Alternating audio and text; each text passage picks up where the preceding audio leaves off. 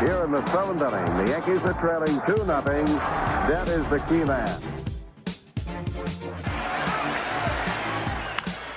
Hit high in the air to left field. Going to the corner. Yastrzemski. It's over the wall. It's a home run for Bucky Dent. Yankees get the lead 3-2, and it just clears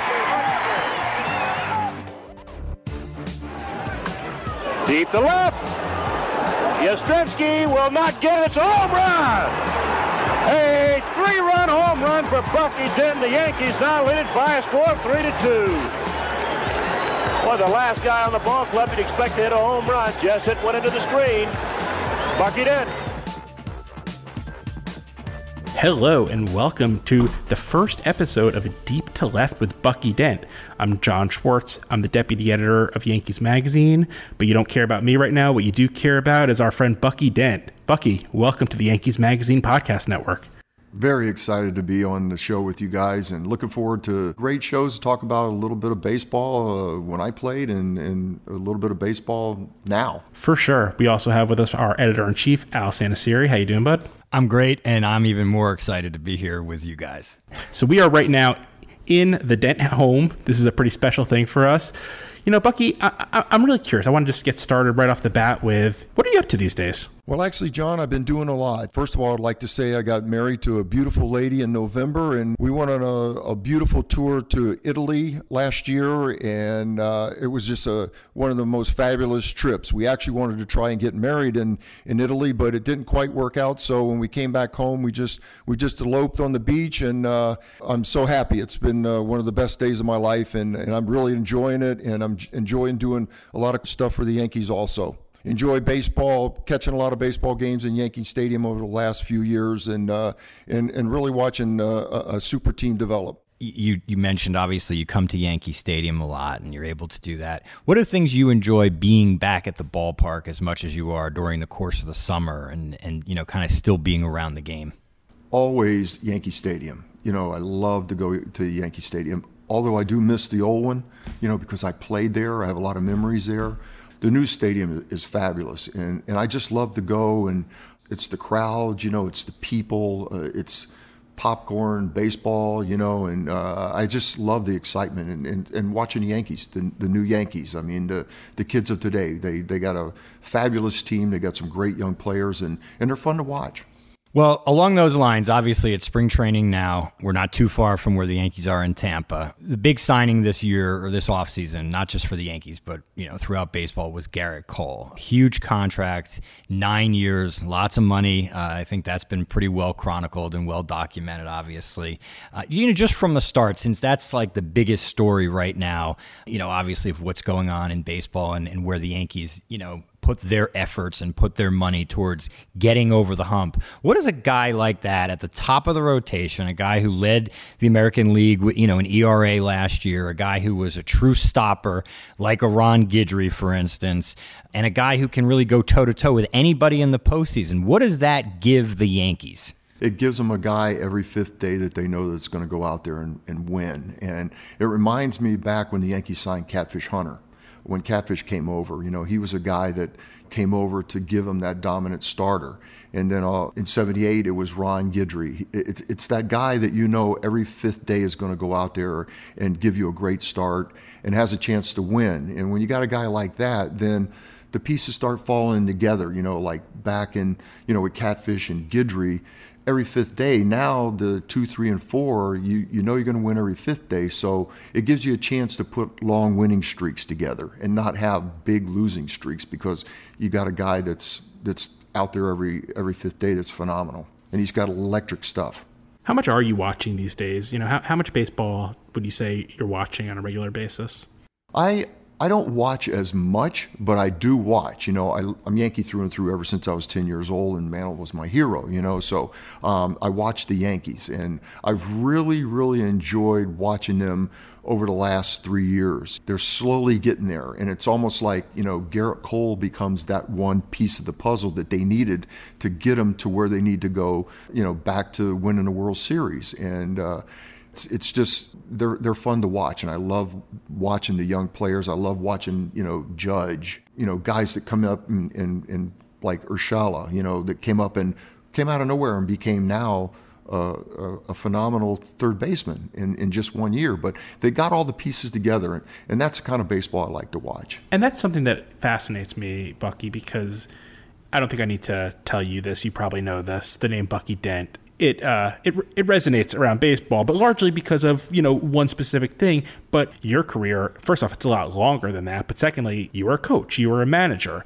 One thing, because I was just in Tampa for about a week talking to guys, and look, you have Aaron Judge right now, who's down a little bit. You have James Paxton, who's out for a few months. Severino out for the season, Stanton, yada, yada, yada.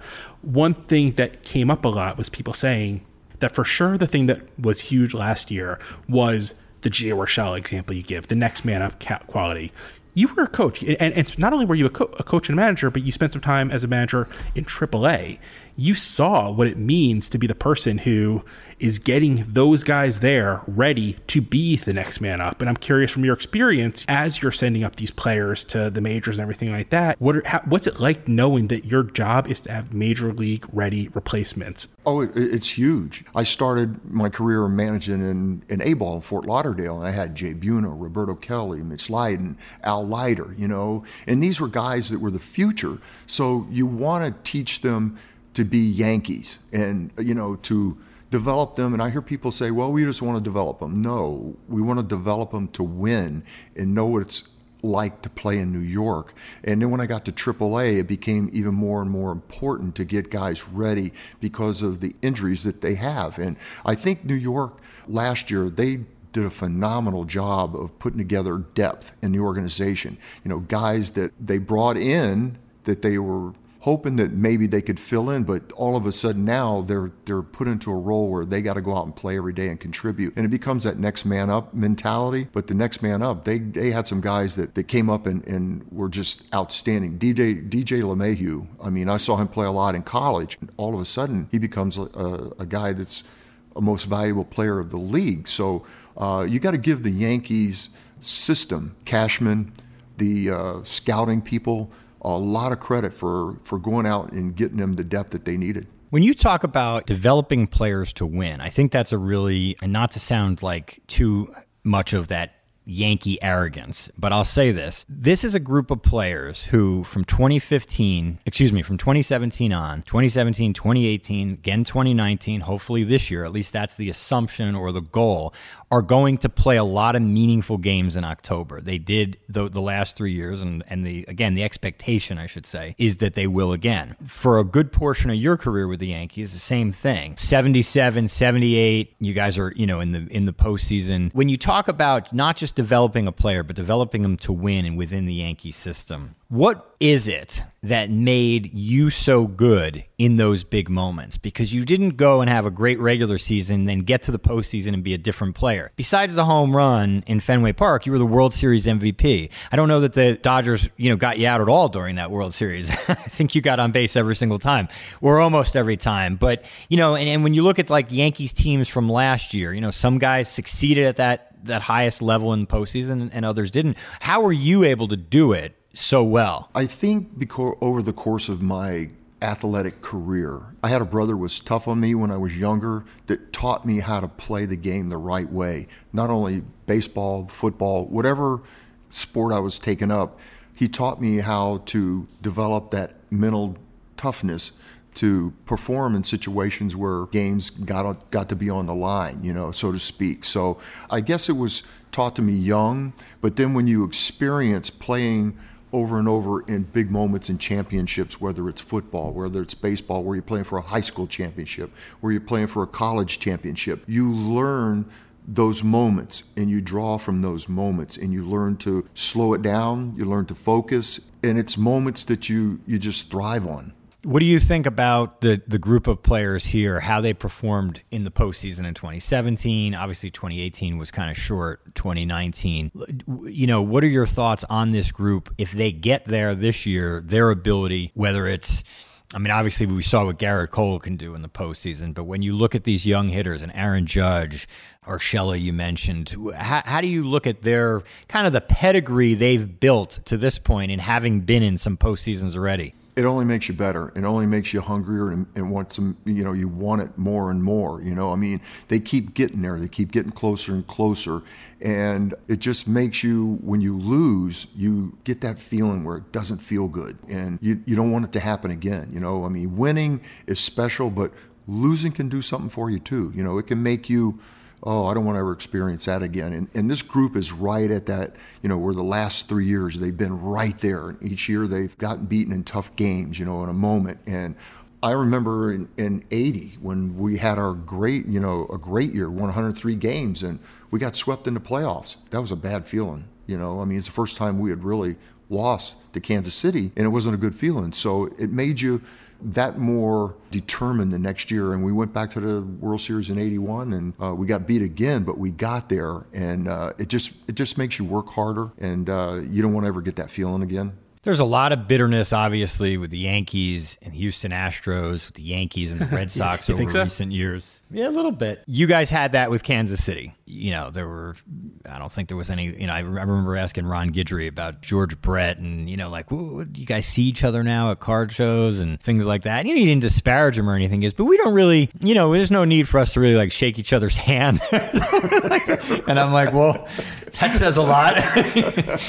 um, so, uh, you know, how does that bitterness play into, you know, when you had to go back and face them again in, in 80 and, in all those years? Because, I mean, that, that same thing could happen if the Yankees play the Astros again this year. And maybe this is even a little bit more bitter, but how does that play when you're taking on those guys? Well, you, it just makes you more determined. The intensity of the rivalries become really intense, you know, because 77 we beat Kansas City, 78 we beat Kansas City, you know, 80 they come, they finally got over the hump and they beat us. You know, those are intense rivalries, and they had really good teams, and they were built for AstroTurf. Back then, there weren't many AstroTurf fields, but they were built for for speed, and they had power, and you know they could run, they could do things, and then you know we were built for power, and we had some guys that could run, you know, but we had great defense that people kind of forgot about. But you know, the intensity of the rivalries, they're there. You know, there's certain teams that you know you just don't want to lose to, and Kansas City was one of them. Red Sox were one of them. You just grind it, but you know to lose, uh, it's it's not a good feeling. It's pretty funny to me. You know, we were talking about this a few weeks ago on the Yankees Magazine podcast. If you're a 15 year old kid right now, you have no idea that the Yankees and Royals was ever a rivalry. All you think of is Yankees Red Sox or even, you know, Yankees Mets. Now, if you look at it, you know, even forgetting about all the controversy, whatever, you do know that the Astros knocked the Yankees out of the playoffs twice in the last three years. Is there going to be a more intense atmosphere at Yankee Stadium this year than when the Astros come? I mean, that's going to be more intense than when the Red Sox come. That's going to be more intense than when the Mets come. Oh yeah, it's going to be more intense. It's just funny how it changes. Be, it's going to be intense for everybody that plays Houston, simply because of what happened and you know the way they did it and knocked the Yankees out in 17 and then last year. I mean, that's that that's going to be an, a, a uh, thing that sticks with the guys. I know I've heard Judge make some comments, you know, about it, and it sticks with you, you know, especially with you know the way you got the way you get beat. I'm interested in your perspective on this and a guy who's been in the clubhouses. I'll be honest, when when this story first broke my expectation was that guys were going to be annoyed, but at the end of the day, every player on every field is looking for an advantage in the same way that Carlos Beltran for years and years and years was thought to be this incredible savant who was, you know, the guy who could figure out every pitcher's tell and all of a sudden now, you know, because he did it the way he did it, he's the enemy whatever. I'm curious, are you surprised with the response from players around the league at how much vitriol there's been about this? Stealing signs is goes way back. Everybody's trying to get an edge, and or if a pitcher's tipping his pitches and things like that. But I think the way the Astros did it took it to another level. You know, that's really stretching it. But I mean, uh, you know, I remember when I played. You know, when I came up as a rookie, guys would say, "Hey, you know, when a guy does this with his glove, he's going to throw you a fastball. When he does this, he's going to throw you a breaking ball." I mean, that has been part of the game for a long, long time. But I think taking it the the way that they did makes it more difficult for guys. And uh, I, I, think there's already a little a big reaction, not a little, but a big reaction to, to the way they did it. But there were certainly guys in the clubhouse with you who were maybe stretching the limits of propriety in terms of things they would do on the field, I would imagine. I mean, it's not just standing at second base and trying to pick up what the catcher is doing or trying to pick up what the pitcher's doing. I mean, there, there were guys you played with who uh, were doing things they wouldn't necessarily tell their grandkids. Oh, absolutely. I mean, you know, but it was more of a secret then. They didn't tell many guys. I mean, I remember when I was coaching in Texas, you know, I mean, uh, I, I, was doing the defense on my computer every day, and you know, guys would come in and they would they would look at film, they would watch film, they would watch pitchers, uh, you know, what are the tendencies? So that's been going on for a long time you know, another Yankee shortstop this offseason, uh, obviously just got elected into the National Baseball Hall of Fame, Derek Jeter. You know, as good of a story as it is that captain of the Yankees and you know one of the greatest players in history gets elected into the Hall of Fame. Bigger story ends up being that he's one vote shy of being unanimously selected. And, Who was that guy? Yeah, trying to figure that out, and Who I don't think we guy? ever. What were your thoughts on kind of watching the coverage of everything that went down that night? Meaning that hey, he's elected, which of course was no surprise to anybody, and his you know number of votes was one shy. What do you think of the the whole thing, and, and what do you think of the process? He's a Hall of Famer all the way. I mean, I didn't get a chance to coach him, you know, in the minor leagues. Got some time to, you know, to be with him in spring training when I came back to the Yankees. And I was managing AAA in '96 when I was coaching with Texas. He beat us. I mean, back then I was like, we can't beat these guys. You know, we played him in '96, '98, '99, but he's he's a phenomenal player, and in the way he carried himself, you know, he's a first ballot Hall of Famer, and I don't know who the guy was that didn't vote for him, but I mean, he better go high. But he, you know, uh, I was watching it and I was excited. I mean, everybody knew he was going to make it. It was just a matter of fact how many votes he was going to get. Derek did it for many years in, in New York. He was a captain of, of the team. He carried himself well, and he did everything that you needed to do. I mean, just to watch his career and watch he, you know, the big moments that he he he stepped up in. It was really fun to watch him. You know, you speak of the Hall of Fame. You know, we're sitting here in Casa Dent, as the sign back there says. And I have to say, for those of you who have not been here, I feel like I'm in a little bit of a baseball Hall of Fame right now with the amount of memorabilia that's here.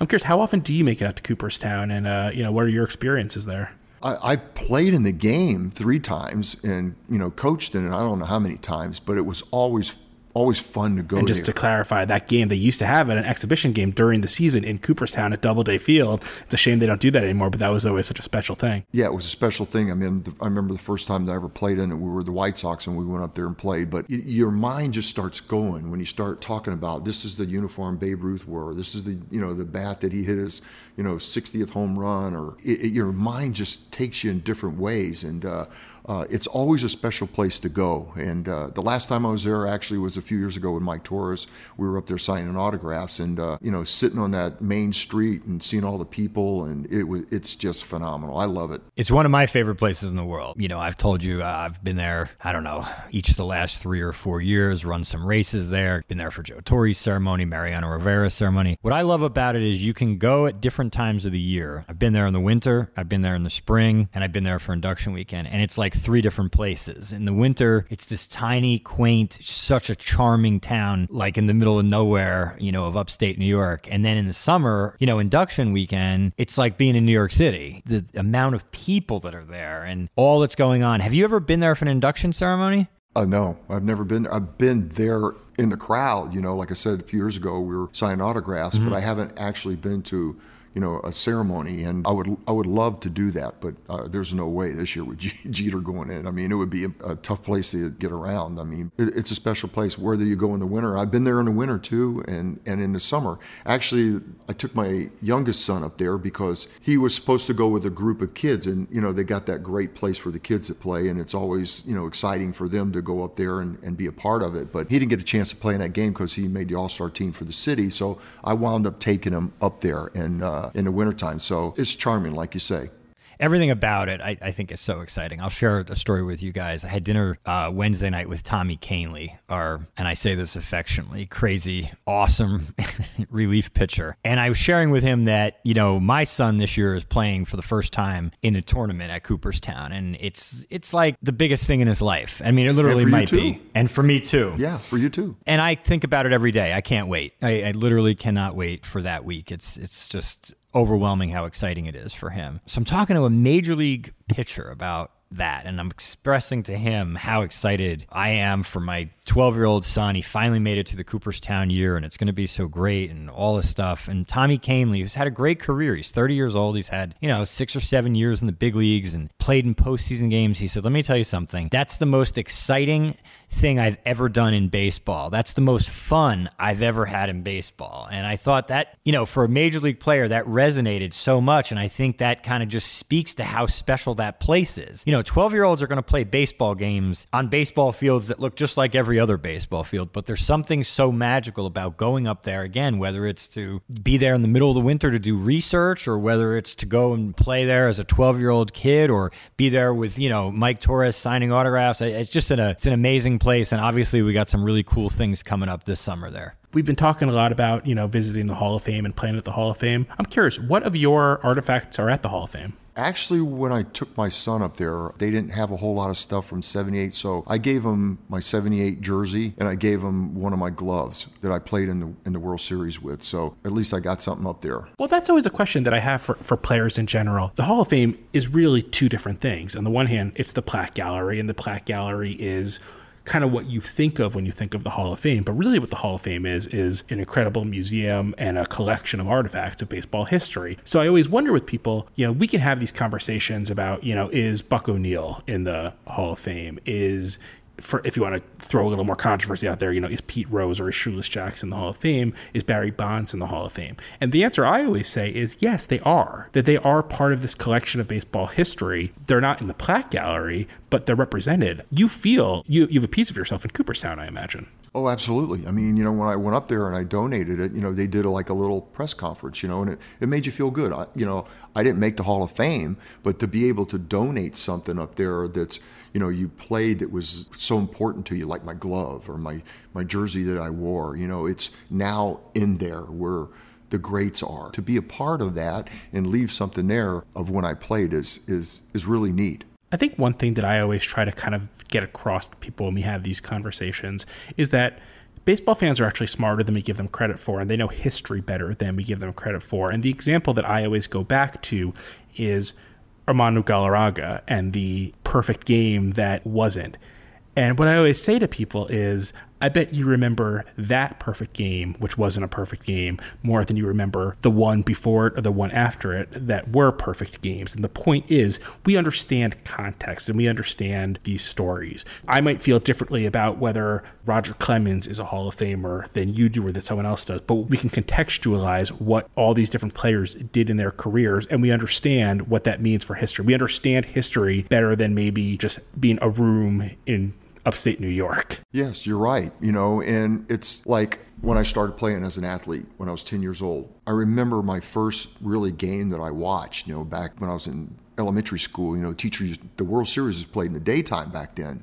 And she would come in and say, okay, I'll turn the game on if you're quiet. But that's the vivid memories that get you, you know, that vision. You know, when I saw Mickey Mantle and heard his name and Yogi Berra and Bobby Richardson and all those guys, you know, it was like I got mesmerized by the Yankees. And it became a thing where I wanted to be a Yankee. I like football more, but, you know, it was like, wow, where are them pinstripes, you know, where Mickey Mantle played. And you think about the Hall of Fame, but you know, back then when you're a kid, you don't think about it as much as when you start playing and you play in the big leagues and you get your first game in the big leagues and then you think you want to stay and then you're playing against greats and you're playing against guys like Henry Aaron and, and, and people like that. Then you start going, man, Hall of Fame, but that's a special place. And then you go there. Whew, it's really, really neat. I think about sometimes like what what John was just talking about. You know, there's there's people who really are kind of part of the fabric if you will, of the history of the sport. You know, if the somebody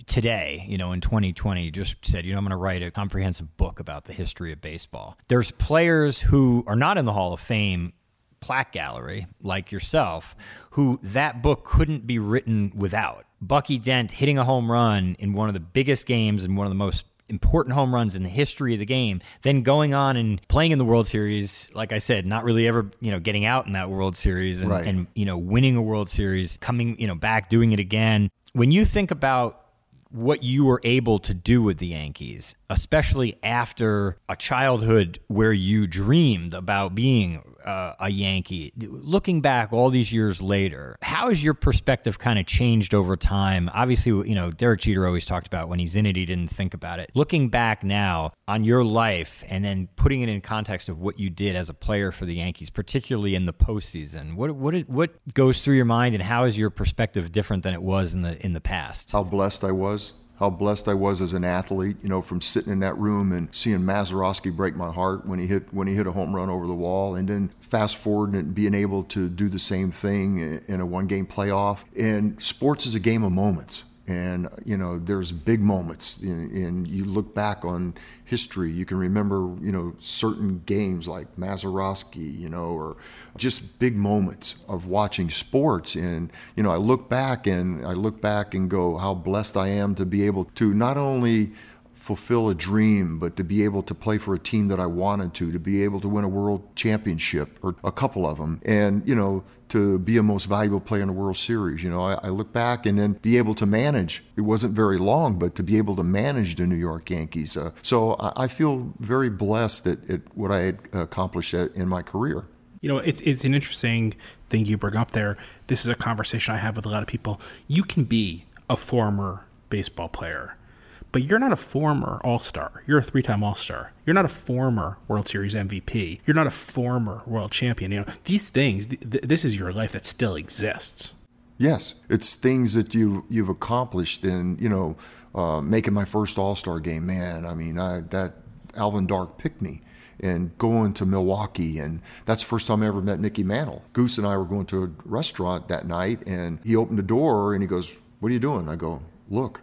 And he looked around the corner, and Mickey Mantle was standing there with Billy Martin. He was the captain of the American League team, you know. So, you know, things like that, you just don't forget. They're ingrained in your brain, you know, playing the first All Star game. You know, I remember standing on the line, 77 World Series, when Bob Sheppard was getting ready to announce me, going, wow. I'm in a World Series, you know. I mean, I made it, you know, and, and you know, it's it's those those, those kind of things you don't you don't ever ever forget. I always one of one of my favorite memories ever covering baseball was in the 2006 National League Division Series, and it was Game Two at Shea Stadium, and I'm walking through the tunnel just back into you know get back to the elevator, and actually David Wright is walking next to me, and he looks at me and it's like, "Hey, do we have to do the lines, uh, go out on the lines for introductions today?" And I said to him like, "No, you know they only do that game one," and it occurred to me. I've done this more than he has, you know. you know, I, I've been I've been to more playoff games than this guy has. You, you you look in these guys' eyes, like you say, the first time, and there's just this sense of, yeah, you went through 162 games and however many seasons to get to this point, but you know, there is nothing like when the spotlight gets the biggest. Like it, everything's different. Oh, there's nothing like it. You know, I mean, uh, Uh, like like I said, playing in my first All Star game, you know, getting in and, and being able to play, and then you know, playing in my first World Series game. I mean, that was just the top of the mountain.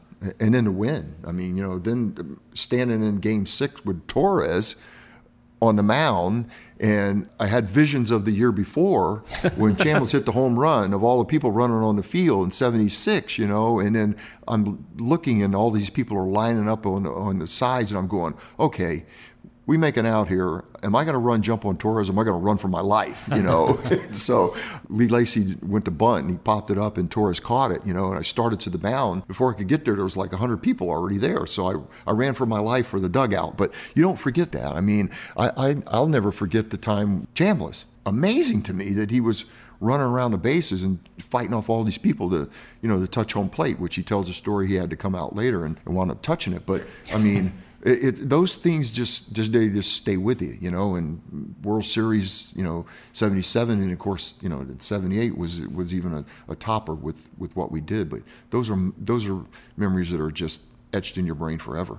Speaking of 78, obviously we, we talked so much about how your career is so much more than that home run. But since it is our first episode, I, I can't not share the story and, and have you obviously share your version of it too. So for somebody who works in publications and has not ever played in the majors or, or at any level, getting to go to Boston with Bucky Dent.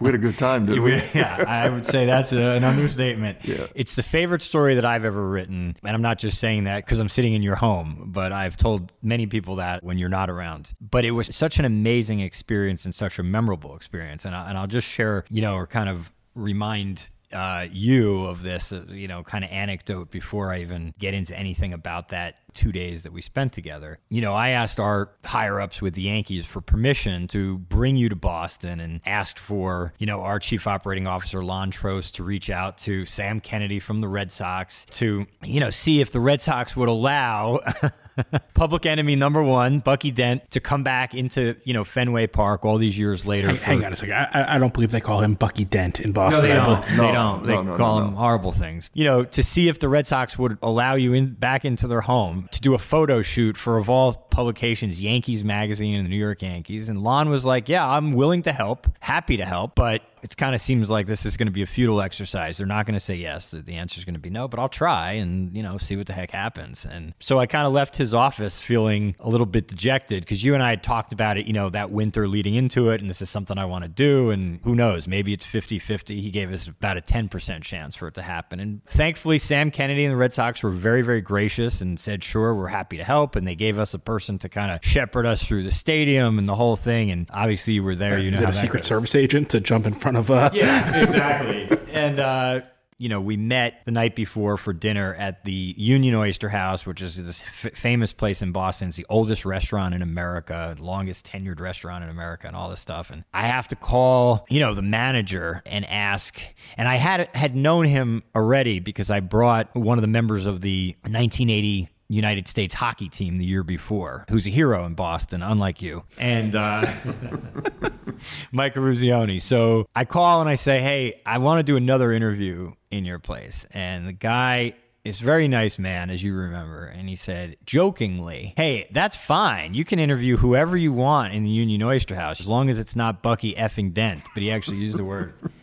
So there was silence on my end of the phone because, Funny of course, you mention that. and I didn't know. I literally did not know what to say, and I just didn't say anything at all. And by the silence, he knew that it was Bucky effing Dent. He goes, "Oh, you got to be kidding me!" So the way he handled the Mike Eruzione thing was like, "We're going to give you the table that John F. Kennedy sat at, and we're going to show you this red carpet treatment." So his response to me was, "Oh, I got to run this by ownership. I don't know if you can bring him here."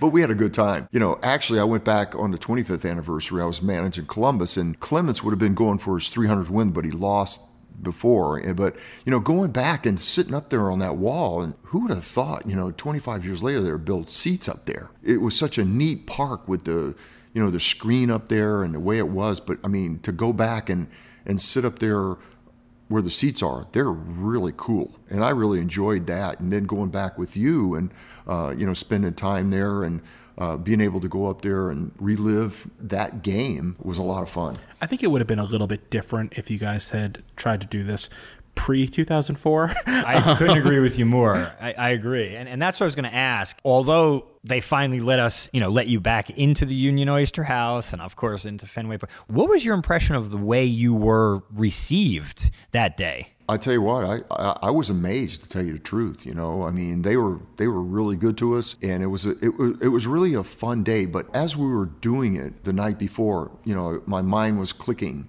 you know, replaying 78, what the night was before, you know, what we did, the pressure buildup as, you know, the day went on, the night went on, and then, of course, you know, going to the stadium. And, you know, that was what was going through my mind, trying to relive the actual moments of, of 78 when we went back there uh, to play them in a one game playoff.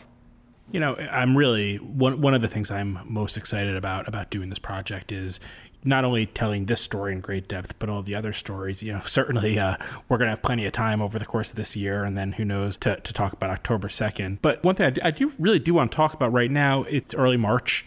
Obviously, spring training's going on right now. Al, you and I we're on the east side of Florida right now, but we drove over from Tampa yesterday. As you see these news stories from Tampa, as you see, as you spend some time in Tampa, I'm wondering, do you ever laugh at how different your own spring training experiences were compared oh, to what oh, these guys yes, do I now? Do. I, I, I chuckle all the time because, first of all, the thing that is so amazing to me is how spring training has changed. I mean, the you know the way it has changed compared to when I went to my first big league camp in 1973 with the Chicago White Sox. The facilities are not even close. I mean, you know, we where, went into where were you with Chicago? Where were they training at the time? Sarasota. Okay. I signed in 1970, and then in 73 was my first big league camp that I was invited to. And I was just so excited to be able to, to go there. And actually, the old Payne Park was like a trailer. I mean, it had like a double wide trailer in a corner and but I didn't care. I was in the big leagues, you know. We had one whirlpool. Uh, who cares, you know? I'm playing for the White Sox and I made my first big league camp, you know. But just the facilities. I mean, I just chuckle as a, not only that as a player, but as I started managing when I managed in a Yankee organization where we trained at Old Boggs Field before they moved their whole facility over to Tampa and see how it has evolved. The, the difference of the training, just in the, the facilities, the way they go about it. I mean, it's it's completely changed, but it's fun to see how it's evolved. I mean, uh, the way spring training is run now. It's really funny to me. You mentioned the White Sox. Obviously, the Whites. I spent some time around the Cactus League and the Arizona Fall League, and the, the White Sox have this incredibly beautiful facility in, uh, you know, Camelback Ranch in Glendale, Arizona, that they happen to share with the Dodgers. And as I was driving over last night from you know, from Tampa, and I'm passing Vero Beach, and it's like,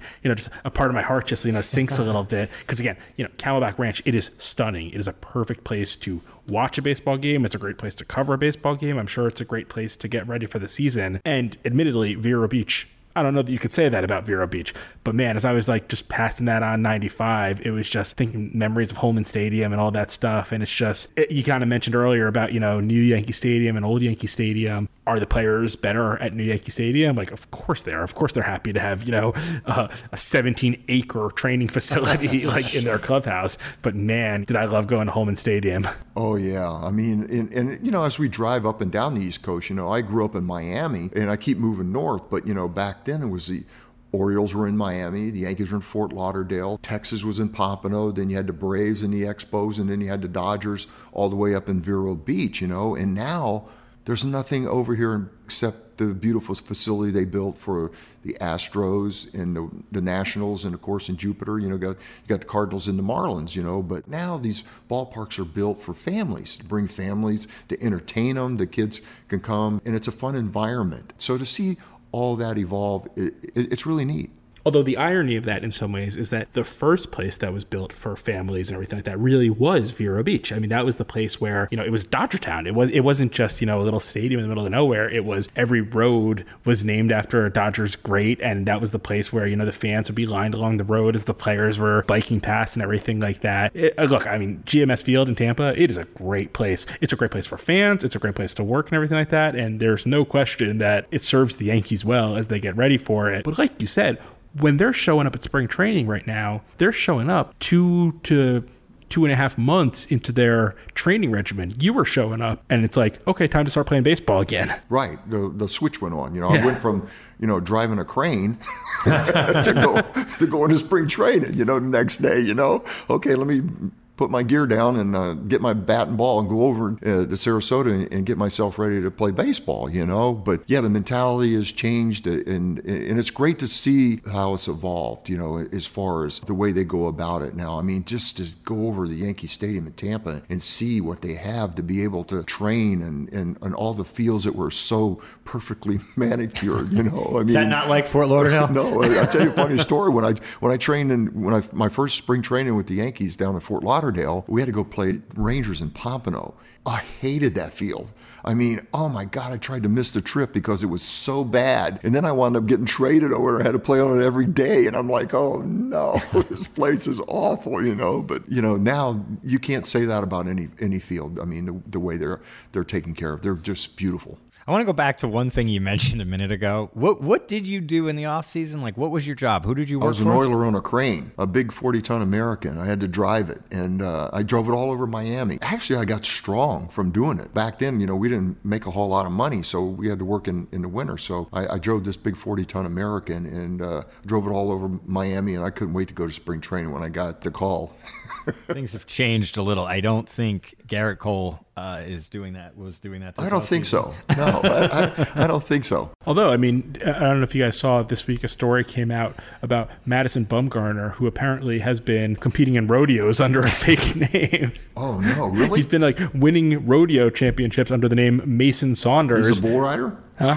no, as a as a um, oh, roping calves. Rope, roping, yeah. Oh and wow! Someone found a picture of him, you know, with his twenty six thousand dollar check or whatever from winning an event, and they're like, "That's Madison Bumgarner," but it says Mason Saunders, and he confirmed it. Oh. So people still do have their uh, you know, off season pursuits. There. Well, Here back then, when actually when I first my signed my first long term contract with the Yankees, there were different clauses in there about things we could not do. We couldn't like play basketball. We couldn't snow ski. So I've never I still today have never been on a pair of snow skis, but I mean there was things we, we could not do, and uh, I'm surprised that they allow them to do that. Well, I don't think they do, yeah. but that's the story for. so I think perhaps that's why he's using a fake name. What's his fake name? What is his Mason name? Saunders. Oh, okay. You know, what? it's funny you mentioned uh, snow skiing. CC Sabathia, who obviously retired in the past year, has been spending the five months since his career ended, and you know, obviously after having surgery, but you know, if you follow on Instagram, he and his family just came back from Finland where they went to see the northern lights and he went skiing for the first time and he, he's kind of living all the things that he like hasn't been doing over the 25 years of that he was involved in baseball and now he's doing it all and it's just been funny to watch that and to see a guy who obviously has all the money he could ever want in the world and now it's like I can do anything. Why don't I go back and do all of these things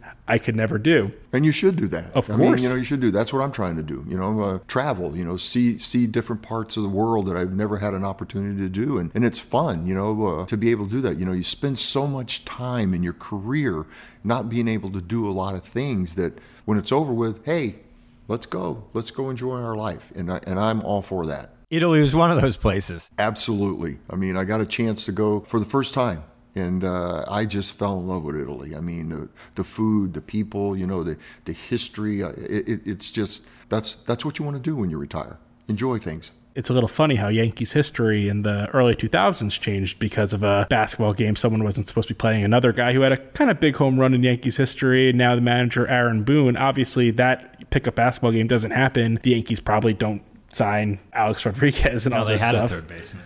yeah, so it's uh, it's funny how uh, some of those rules where you might regret some of the things you weren't able to do during your career, and yet maybe they're there for uh, a little bit reason. of a reason. Yeah, I, I remember uh, Jim Lonborg was the one I think that hurt his knee skiing, and, and that's when they, everybody said, okay, no more skiing. It changes, and you know, like you say, Aaron Boone Alex Rodriguez, you know, came over in that, but now Boone's back and he's doing a phenomenal job as a manager for the Yankees. He got a great team and he's done a great job. And the good thing is, if he, you know, if he does get hurt, you know, uh, or get injured, you know, playing basketball, he can still manage. I oh think. yeah, yeah. I talked to um, some of the players when I was in Tampa, and one thing that they were very clear about was the incredible job that he has done in, you know, helping them cope with everything that's been going on off the field, all the injuries, all this stuff like that. From your perspective, a guy who you know has been in the arenas, who's you know been in the coach's room, who's managed. What comes to your mind when you think of the way that he's run this team over the few years?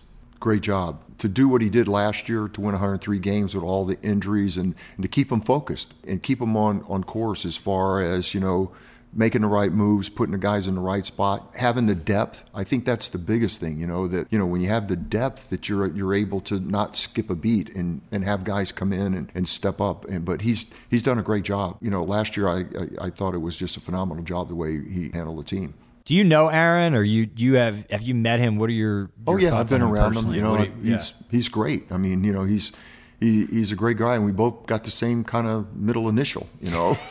and actually, I was watching that game that night, and I dozed off. Before I dozed off, uh, I'm going, somebody with a B has got to hit a home run, and I thought it was going to be Bernie. And then I dozed off, and I looked up, and I saw him run around the base, and I go, what happened? And I go, oh, he just hit a home run. Nice. It got another beat. Keep it going, baby. You know, but yeah, you know, we, we have something in common. We both manage the Yankees. It's just, you know, he has a lot better team than I did when I started in 89 and I didn't last very long, but you know, that's history and that's fate. Well, I look forward someday to the Deep to Left podcast with Aaron Boone. Um, you, know, they, you guys can share a little bit of that, but this has been a ton of fun. I can't believe this is just the first episode. I can't believe we get to do this a bunch more times. For everyone who's listening, I hope you subscribe. I hope you like, rate, and review us. And this is just, this is just the start. We're gonna have a lot of fun. I can't wait to get some of your friends involved. I can't wait to get some of your teammates involved. I can't wait until the season starts and we can start talking about things that are happening. But for episode one, I'm just having a ton of fun and I can't wait to keep going. And of course, yankees.com slash publications where you can purchase subscriptions and any other magazines you like.